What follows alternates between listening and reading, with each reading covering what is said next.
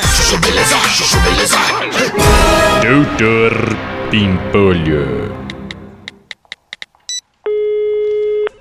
Alô, Gouveia? Ô, Pipolho, tudo bom? Tudo e você? É, vai indo, né? Então, Gouveia, lembra da última vez que você veio aqui na empresa, ano passado? Que a gente teve uma reunião na sala da diretoria? Lembro, claro. Então, meu, é que você pegou uma caneta da sala de reunião. Como é que é? Você, Gouveia, pegou uma caneta nossa com o logo da empresa no final da reunião e levou embora? Lembra?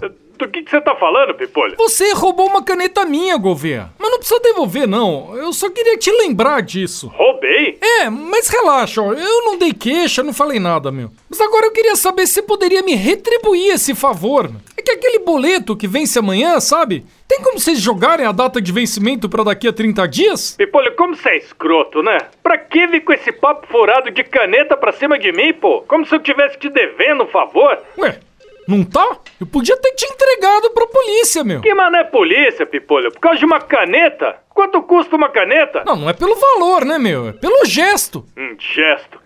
Enfia o gesto e a caneta no c, Pipolho. Calma, Gouveia, não precisa falar assim, né, meu? Só tô te pedindo pra adiar o boleto 30 dias, meu. Pipolho, se você tivesse me ligado e sido direto, eu até mudaria a data do vencimento pra você. Mas só porque você veio com esse papinho furado de caneta, eu não vou mudar não. ó. Se quiser pagar hoje, senão vai pagar com multa.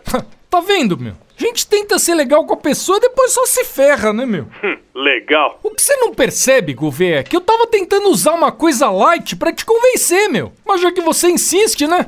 Ó, eu tô aqui com umas fotos suas entrando no motel com duas garotas de programa. O quê?